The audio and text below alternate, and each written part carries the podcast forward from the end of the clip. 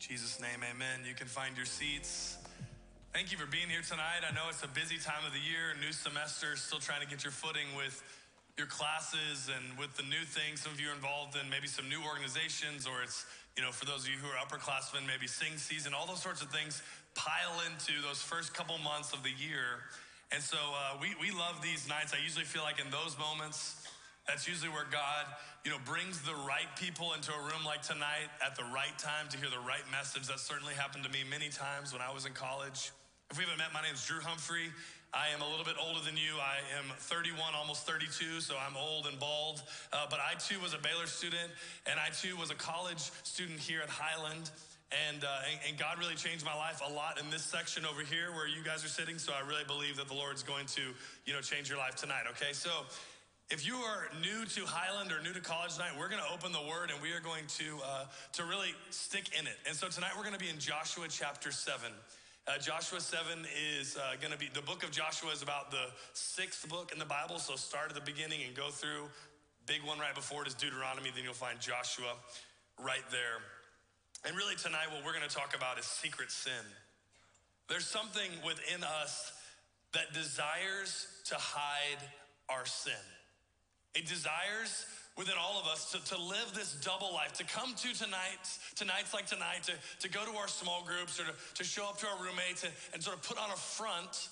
And no matter, you know, whether you're in a marriage or a relationship, whether you're in a CG, your best friends, it can be so hard to be your true self, to share what you're struggling with, whether that's some sort of serious sin or habitual sin, or maybe it's just, you know, hey, I'm really wrestling with these things, just to have that confession.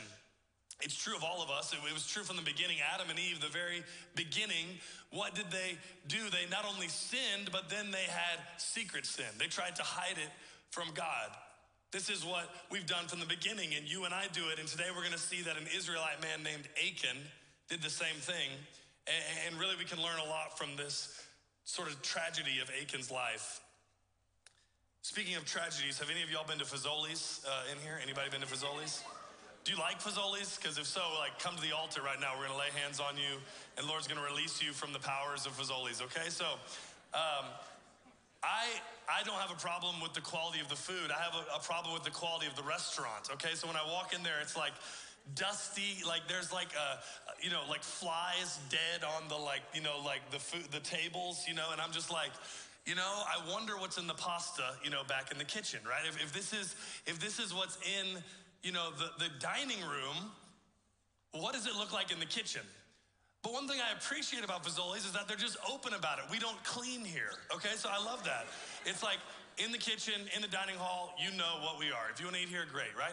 The dangerous places are the ones where the dining room looks great and the kitchen is disgusting right? Those are the ones that you're scared of that honestly you would rather just not know about. That's why I love Chipotle because you can just see right in the kitchen. I want to see how you make the guacamole. I want to see how you make the rice. I want to see it all come out so I can eat it right there. That's why I love Chipotle so much, right? So, so this is, is what we're talking about as well when we, when we talk about our faith, not just Fazoli's. Secret sin is a lot like these filthy kitchen restaurants.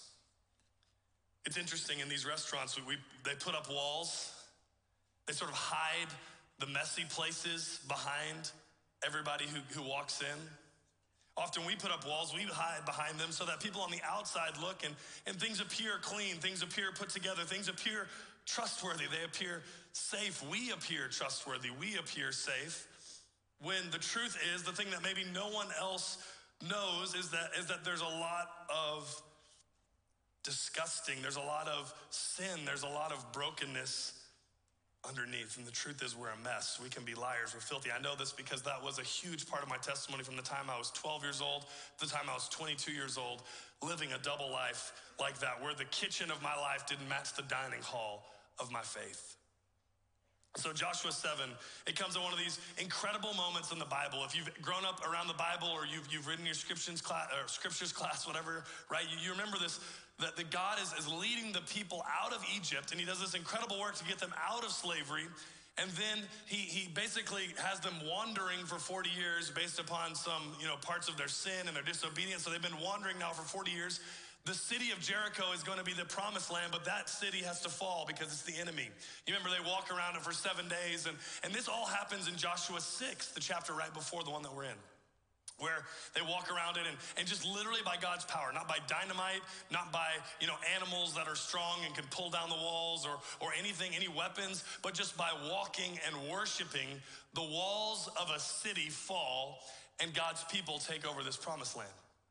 And that's sort of where we pick up this story right here at the peak of, of this Exodus, really the, the, the moment that they have finally arrived. Let's begin reading in Joshua chapter 7. It's going to be on the screens. It'll also be in your Bibles as well, I'm sure, or on your smartphones, but you can look on the screens if you'd like. Joshua chapter 7. Just read the first few verses to begin. But Israel violated the instructions about the things set apart for the Lord. A man named Achan had stolen some of those dedicated things, so the Lord was very angry with the Israelites.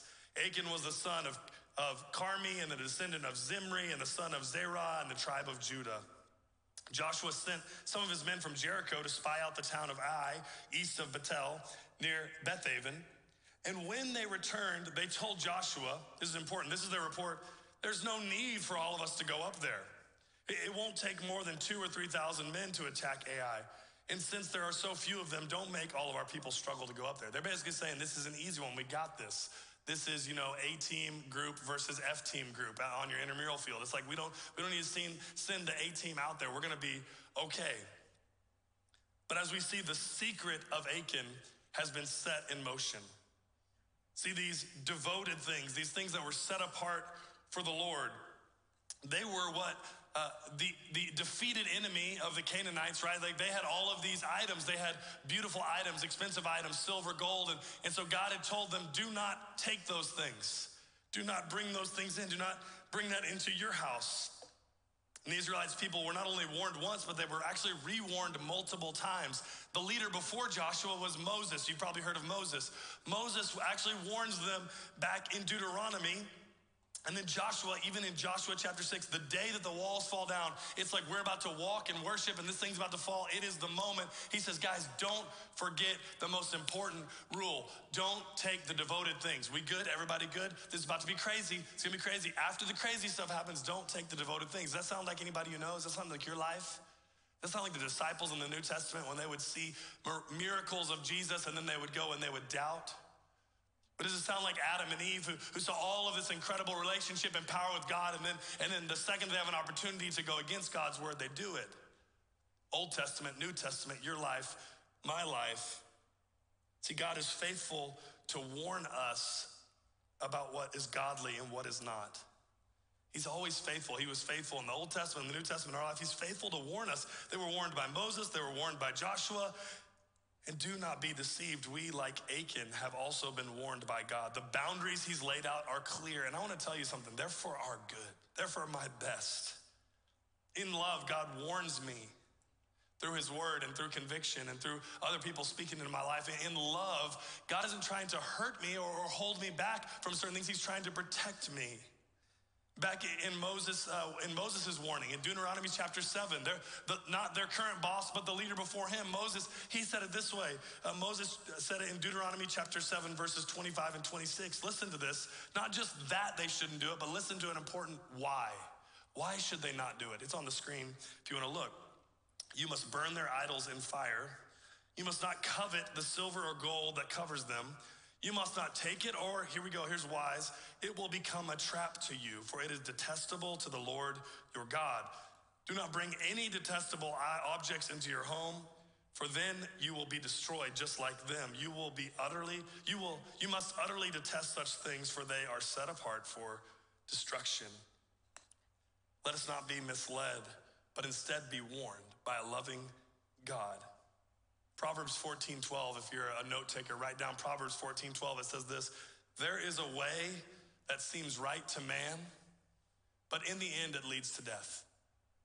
There is a way that seems right to man, but in the end it leads to death. See, see, Achan got all caught up in what he what made sense. It was like, oh, I wanted these things, and so, but I knew I shouldn't have them, and so I, maybe I need to keep them a secret. But it just makes sense. It'll probably help my family. It'll help these things. A way that seems right to him, but God had said, don't do it. And in the end, it, it led him to death. And, and only Achan knows about this and the consequences of his sin. begin to play out as we continue reading in Joshua chapter 7. Let's read verses 4 through 13 this time, a little bit of a larger chunk.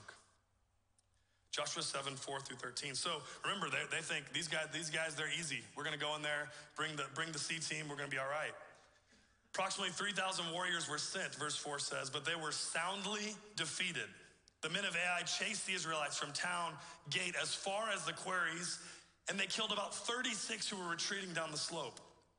The Israelites were paralyzed with fear at the turn of the events, and their courage melted away. That's how much, by the way, was just pause. I mean, they I mean, losing 36 lives is 36 lives, but but even that they thought that they wouldn't do. They wouldn't lose 36 lives. And they're running in fear. Verse, uh, verse 6 Joshua and the elders of Israel tore their clothing in dismay.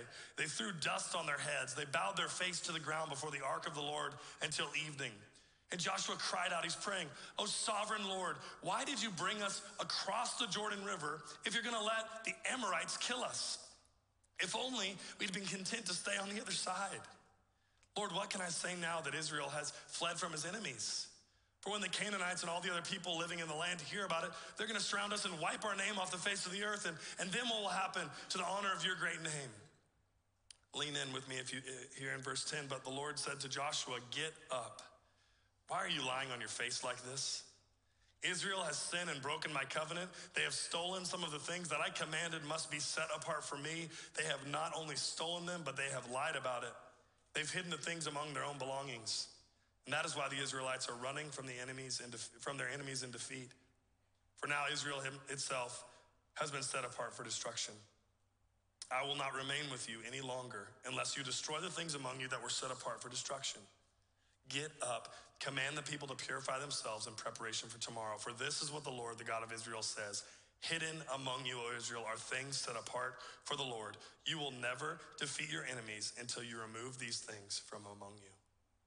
See, Joshua and the Israelites, they don't understand why are we losing to these little guys? Uh, if the, if the little guys are beating us up, all the big guys surrounding us are going to come and wipe us out. Men are dying, and they're saying, why, Lord? Like now, I mean, you've, you've sustained us through all these years in the desert. You, you crossed all these seas and rivers with us, Lord. You brought down this building literally yesterday, and, and now here we sit losing to the little guys.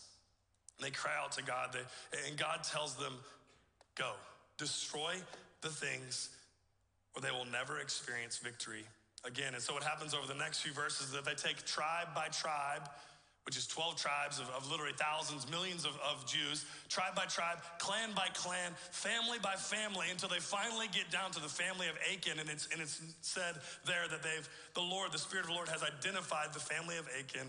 And so pick it up in verse 19 as we, as we wrap this up and finish the chapter, verses 19 through the end, 26. Then Joshua said to Achan, My son, give glory to the Lord, the God of Israel, by telling the truth. Make your confession and tell me what you have done. Don't hide it from me. Achan replied, It is true. I have sinned against the Lord, the God of Israel. Among the plunder, I saw a beautiful robe from Babylon, 200 silver coins, and a bar of gold weighing more than a pound. I wanted them so much that I took them. They are hidden in the ground beneath my tent, with silver buried deeper than the rest. And so Joshua sent some of the men to make a search, and they ran to the tent. They found the stolen goods hidden there, just as Achan had said, with the silver buried beneath the rest. They took the things from the tent, and they brought them to, to Joshua and all the Israelites. Then they laid them on the ground in the presence of the Lord. And then Joshua and all the Israelites took Achan, the silver, the robe, the bar of gold, his sons, his daughters, cattle, donkey, sheep, goats, tent, everything he had, and they brought them to the valley of Achor.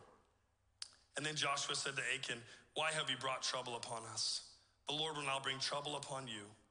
All the Israelites stoned Achan and his family and burned their bodies they piled a great heap of stones over Achan, which remains to this day. This is why the place has been called the Valley of Trouble ever since. So the Lord was no longer angry. Achan is now singled out. He's found out. He's, his sin is dug out. It's a brutal story. It's a heavy story, but it's a story just six chapters right in. And, and really, we don't even get three chapters into the Bible, but six books of the Bible and seven chapters into this book over and over again of God telling us, showing us, warning us, reminding us that He is serious about secret sin. And I grew up in the church. And, and I heard these stories and I learned the stories of, of, of all these things, and, and I didn't recognize the power, the destructiveness that secret sin was wrecking in my life throughout middle school, high school, and most of college. There's no way to deny it that sin destroys us and others around us. And so to keep it a secret, to keep it hidden, is even more destructive. And so I just want to give you three points tonight uh, of things that hopefully you can draw out some application for your life. And the first one is already on the screen the seriousness of sin, the seriousness of secret sin specifically. Seriousness of secret sin. Nearly always, it's the secrecy. It's actually the hiding of our sin that's more damaging than the actual sin. I want to say that last phrase again because it's something I really had to come to understand in college, especially. That it's actually more dangerous when we hide our sin than most times the original sin itself. We, we see this play out in all different ways. And uh, uh one of my children, uh, who, you know, I, I don't want to name, but she's my oldest, and her name is Ember, and her picture's on the screen right now. Um, is just a, a wonderful little gal, and she's about to be five in a few months. And she truly is, is just, you know, a, one of the lights of my life. I love her to death. She is learning uh, how to not go uh, potty, number one, in her bed at nighttime, right? So it's like we've got it taken on in the daytime, but obviously it's harder at nighttime. And so we have this little sticker chart, right?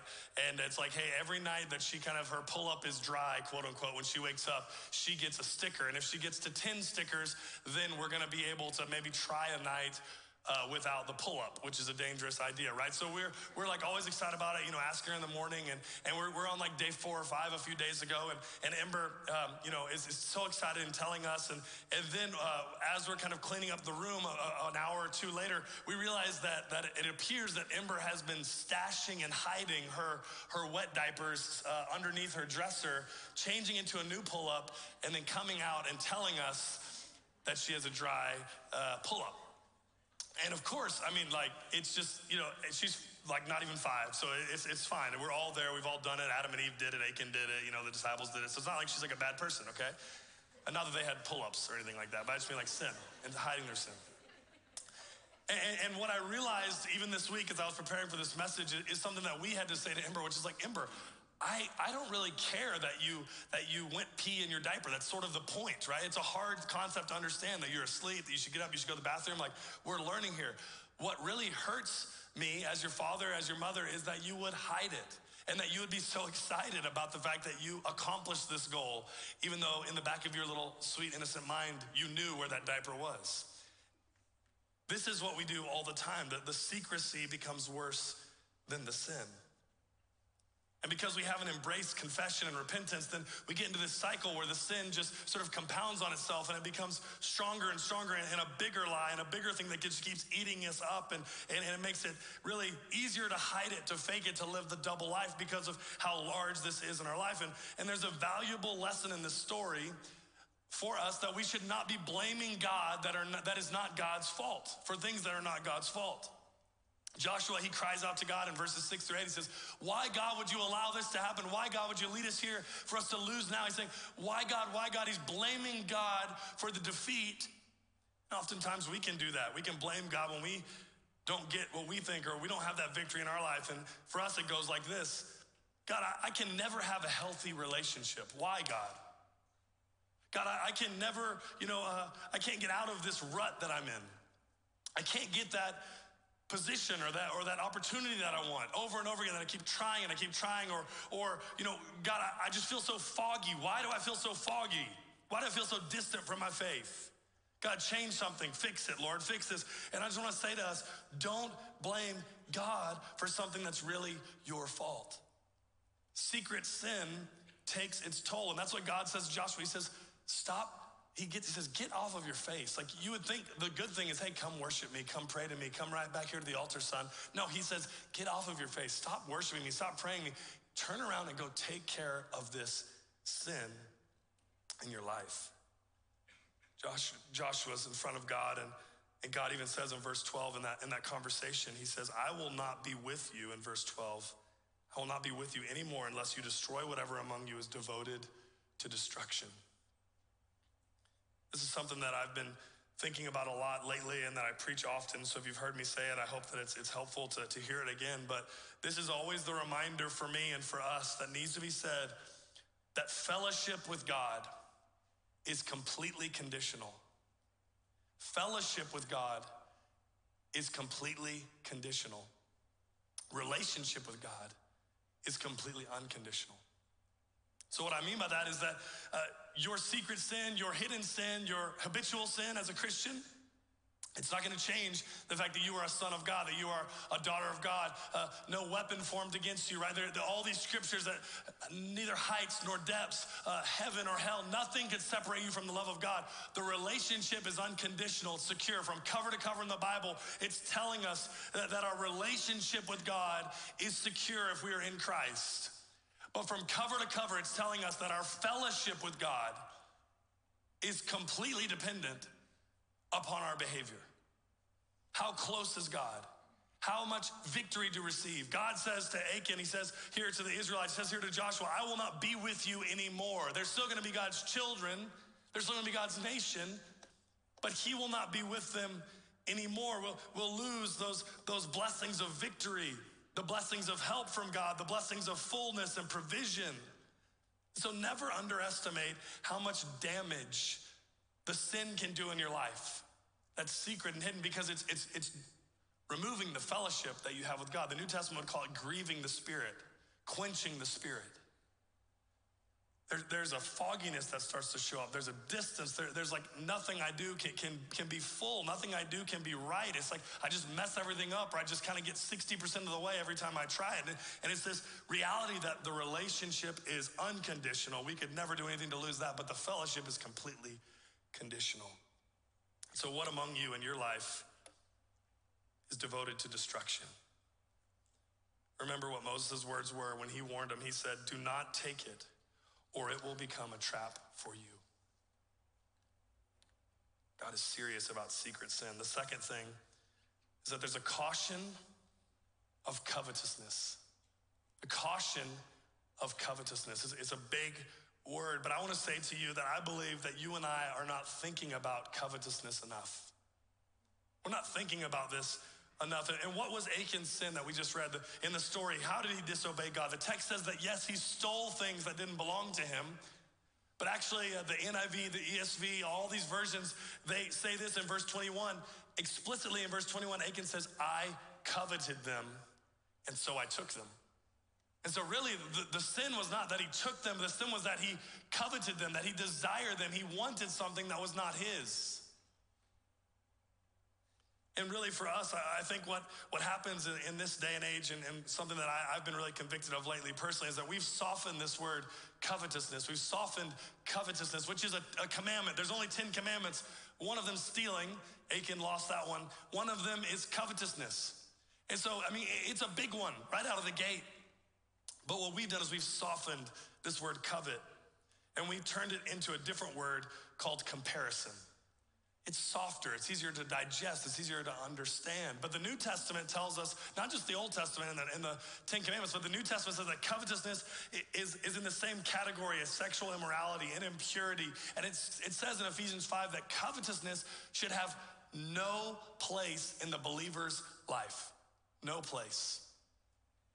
And yet, I would say that what, what defines a lot of college students, what defines especially a lot of young adults, is covetousness. It's this thought of, of I want that. I wish I had that. I wish that my life was like that, or that that person, something like that, could be in my life. And, and it is a, a form of comparison, but in a biblical, stronger sense, a more serious word, it, it's covetousness. I want that relationship. I want that influence. I, I want that social group. I want that job or those grades. I really want that money. Wish I could just have a, a dad who could just give me his credit card. I wish I could have a scholarship. That person doesn't even care about their scholarship. They're, they're not even going to class. I wish that I could have friends like that. I wish I could have a family like that, parents like that. See, Achan's big mistake was that he looked at these devoted things and, and he coveted them, yes, but, but he didn't just look at them. And, and, and hear me when I say this, he looked at them a second time. The sin for most of us is not that we saw the things that we shouldn't have taken, although we shouldn't have coveted. It's the second look. The, the, when we saw it, it should have been, oh yeah, that's, that's something that I shouldn't be messing with. That's something I shouldn't want. I, I need to have, you know, a trust in God. I need to have a trust in his timing. It's that second look. He probably couldn't help, Achan probably couldn't help seeing these things for the first time. But the second time, the second glance, the second thought was where he made that big mistake. It's that second look where covetousness starts to creep in and, and say things like, I want that. My life would be better if I had that. And what it produces in us is something that, that robs us of true faith, of true contentment, of true trust in God's timing. And I really believe that college and young adult life is a factory for covetousness because everything's happening at different timelines for you. Maybe the school you wanted to get in, you didn't get in, or maybe the group, or, or maybe you, you didn't get that ring by spring, or maybe you didn't get the promotion that you thought you deserved, or, or perhaps you got really far in a relationship, but it didn't end up in marriage. And, and it's so easy because we're all in these different timelines. By the time you're like 35, most of us are kind of in the same place uh, in a lot of ways in our life, but but right here it's just all these things are happening at different levels, and so it's a factory for covetousness. And I say it again, you're not thinking about the sin of covetousness enough. And Satan loves it that way, Highland. Satan loves that we're not thinking about it, that we're not convicted by it, that we don't even really know how to define it. Because it's this silent killer of our faith. It's a leech that leeches the life out of us, and, and it produces a weak faith when we doubt God, uh, and when we doubt His goodness, when we doubt His capabilities in us. You and I are not thinking about covetousness enough. Play defense against the second glance that produces covetousness and a weak faith. And third and finally, is that your victory keys are confession and repentance. Your victory keys are confession and repentance. This is where we start to see some of the contrast for us between the Old Testament and the New Testament. You've heard it said, rightfully so, that, that God doesn't change. He's the same yesterday, today, and forever. He's the same God of the Bible. He's the same God in the Old Testament and New Testament, and it's true. And so you read a story like this and you say, man, Achan like made a mistake, but holy cow, did he get a serious punishment. I mean, all the things that I said of, of, his life being lost and his family and his, his livestock and all of his, his items and, and everything and, and all of that, that the punishment for his secret sin was that intense and it was all magnified upon him and his family. All of it. But I want to say, greater still is God's love. Even though that is still true about God's wrath, it is still so true and so real that God loves us so much that He is the same. And so, therefore, He, he felt this longing and this loving enough in us to counter that with His wrath that had to be poured out on sin and unrighteousness, to pour it out upon His Son Jesus, for, so that we could be missed and passed over, unlike Achan, who was not. God loves us so much that, that He provided Jesus to take the wrath, to take the punishment. And that's the whole point of the cross, to be my Achan substitute. That's who Jesus was for me. Everything that, that God was pouring out and everything that God said about secret sin and everything that had to happen so that the fellowship could be right, so that the victory could come, all of that had to be poured out somewhere. And Jesus became my Achan substitute. It was my sin in the camp, but it was Jesus on the cross. See, God has already accomplished everything in Christ to remove the punishment of our sin. And He's done everything in Christ to, to remove the power of the sin. The punishment is on Christ, and also the power of sin is removed, but it still requires something of you and me. And what is that thing? It's confession and it is repentance. As I said to you, it's these victory keys of confession and repentance. And, and confession is, is the first word I said, which is the words of Joshua to Achan in verse 19. Joshua said to Achan, and it's really the same words that God says to you and me. He said this in verse 19 Tell me what you have done. Do not hide it from me. Don't those words sound like what God said to Adam and Eve in Genesis? Don't hide it from me. Don't hide from me The same words that Joshua said to Achan are the same words that God says to us about confession. The New Testament does it this way. It talks, it gives us this sort of roadmap for confession. I want to put this on the screens uh, uh two ways, First John and, and James. And, I want you to make sure that you understand this roadmap for confession. Because see, First John 1 9 says, confess your sins to God, and he and you will be forgiven. He's faithful to forgive you. But then look, James 5 says, confess your sins to one another and you will be healed. You notice the words I underlined are important there. Because I'm convinced, because I knew it in my life, I saw it in my life, I've seen it in, in many college students' lives over the years as a college minister, that there are many believers in Jesus who have been forgiven because they've confessed their sin to God, but they have not been healed because they have not confessed their sins to one another. We're forgiven, but we're not healed.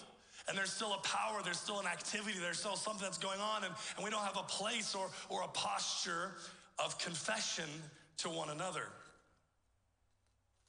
And it's there in those moments of confession that that second word comes out repentance. Because there's an important difference between being sorry and repenting. It's not the same thing, they're, they're two different things. Repentance includes, yes, being sorry, but it goes a step further to say that I am so sorrowful over my sin. I'm so sorry over my sin that, that I'm turning away from it. And this is really what Joshua and God were wrestling with in the middle of that chapter. When Joshua comes in, he's, he's tearing his clothes. He's saying, God, why would you do this? And, and he's on his face. He's worshiping. God says, Get up, get off your face. And, and you would think, like, right? I mean, isn't that what he should be doing? Worshiping God in the face of a defeat, in the face of, of some sin or something? And God says, No, take yourself and go take care of the sin. And I just want to say to you and me, we can't worship our way out of disobedience. We can't worship our way out of disobedience. We can come into this church and we can come to the altars and we can just worship and pray and worship and pray, but that's just being sorry. That's just being sad. It's not repentance. And of course, I'm, I'm, encouraging you to worship tonight. I'm encouraging you to come to the altars. I'm encouraging you to, to go to God, but don't neglect doing the business with secret sin. Or God's gonna say the same thing to you that He said to me, that He said to, to Achan, get up, to Joshua, get up, go, turn away. You can't worship your way out of disobedience.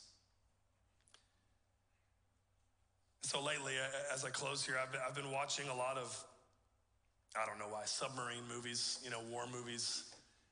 And um, I've noticed that like nuclear bombs and, you know, like nuclear war, Cold War stuff, there's always two keys, right? It's like this guy, you know, General so and so has key one, and, you know, corporal or whatever, I don't know, that's probably like the lowest rank. I don't know, I'm sorry, ROTC guys, but like, you know, he's got the other key, right? And it's like, for both of these things to happen, for the, for the, the nuclear bomb to be armed, both keys have to be turned by two separate individuals.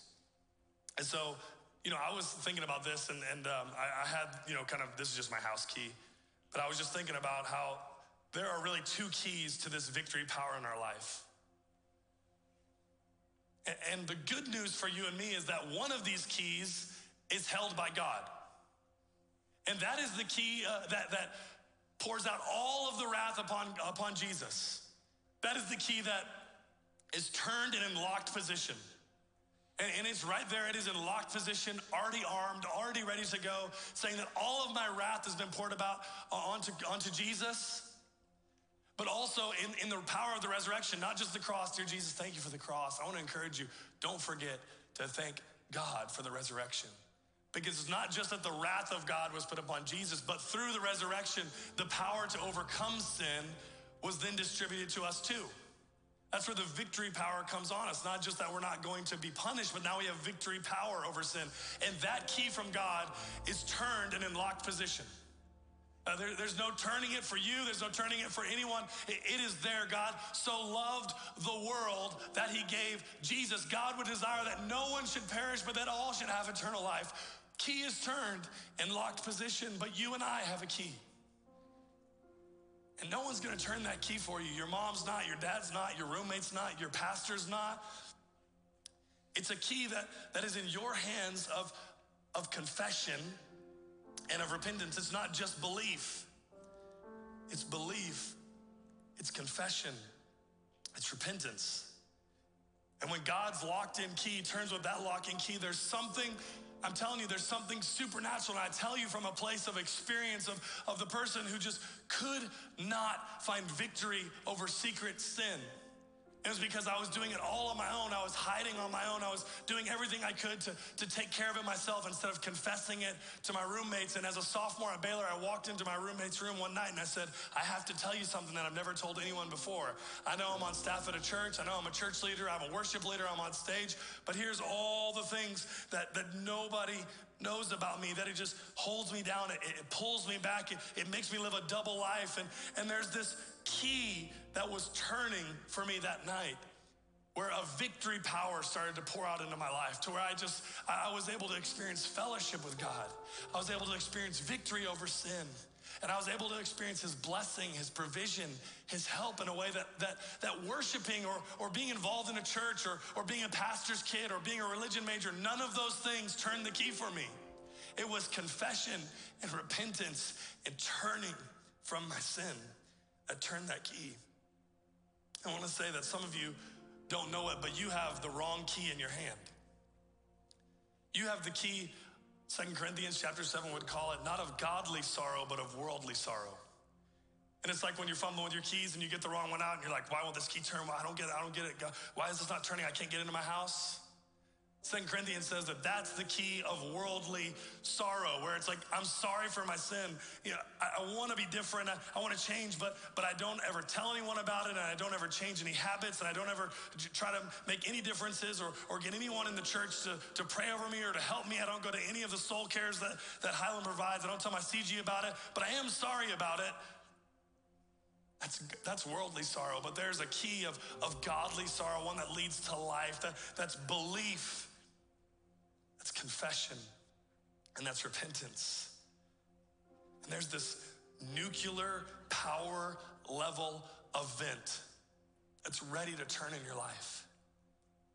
But it takes you turning that key. Jesus wants to unlock that in your life tonight. And so I close by asking this question Have you experienced the turn of that second key? Let's pray. Jesus, I don't care if, if we're talking to CG leaders tonight. I don't care if we're talking to an atheist tonight, if we're talking to a pastor's kid, if we're talking to somebody who's on the church payroll. Lord, we want to see those keys turn tonight. Lord, we know that like Achan, like Adam, like the disciples, like so many in the New Testament and the Old Testament and the people around us in my life, it's so tempting, it's so tempting to hide our sin. But Jesus, I pray that tonight will be a night of unlocking power. Heavenly power would be unlocked, Lord, that would just blow us away, Lord, and that that would come not just through some emotional experience of a couple of good songs or, a time on the altar or some time of crying, but Lord, that it would come from confession and repentance tonight. Lord, thank you that we have that access and that opportunity to see victory power unlocked in our life. In Jesus' name, amen. I'm gonna ask you to stand up now. We're gonna close with a couple of songs of worship. So you can go ahead and stand. What we're gonna do, if, if you're used to this at Highland on Sunday mornings, or you can, you might be used to this uh, coming to college nights, but we have these prayer altars at the front. We've also started to add something kind of return to something here at Highland where we've introduced some prayer leaders. And so uh, I want you to hear me. There are prayer leaders going to be circled all around the room. And if you're one of those prayer leaders, you can go ahead and make your way to one of those spaces right now. So, I mean, there'll be some in the back, uh, all the way around the circle. There'll be some here at the altars. And so I want to give you two opportunities tonight. Uh, you might need to confess some sin to somebody, and that person might be sitting next to you, and y'all can go to the altar, or y'all can pray right here in this room. Uh, or you might uh, need to just come to the altar alone and, and do some confession before God and some repentance before God, and that's wonderful too. Or I want to give you that opportunity to go to someone tonight and to pray. And that might be weird. I want to tell you the night that that happened for me when the key turned, I walked up to a complete stranger named Jeff. And Jeff told me, You need to go talk to your roommates tonight.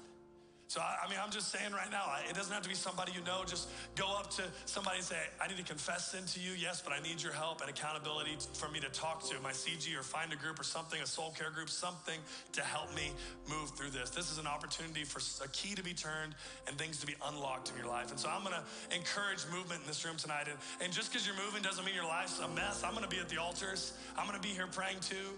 There are things that, Lord, I just need to bring before you. I need to confess. I need to repent, Lord. I need to root out the sin that's that's deep in my camp. Lord, because I want to have victory power and loving fellowship with you. So as we sing these two songs, let's move in the room. Let's confess sin. Let's worship God. Let's let's repent of our sin to our loving God. Let's do that now.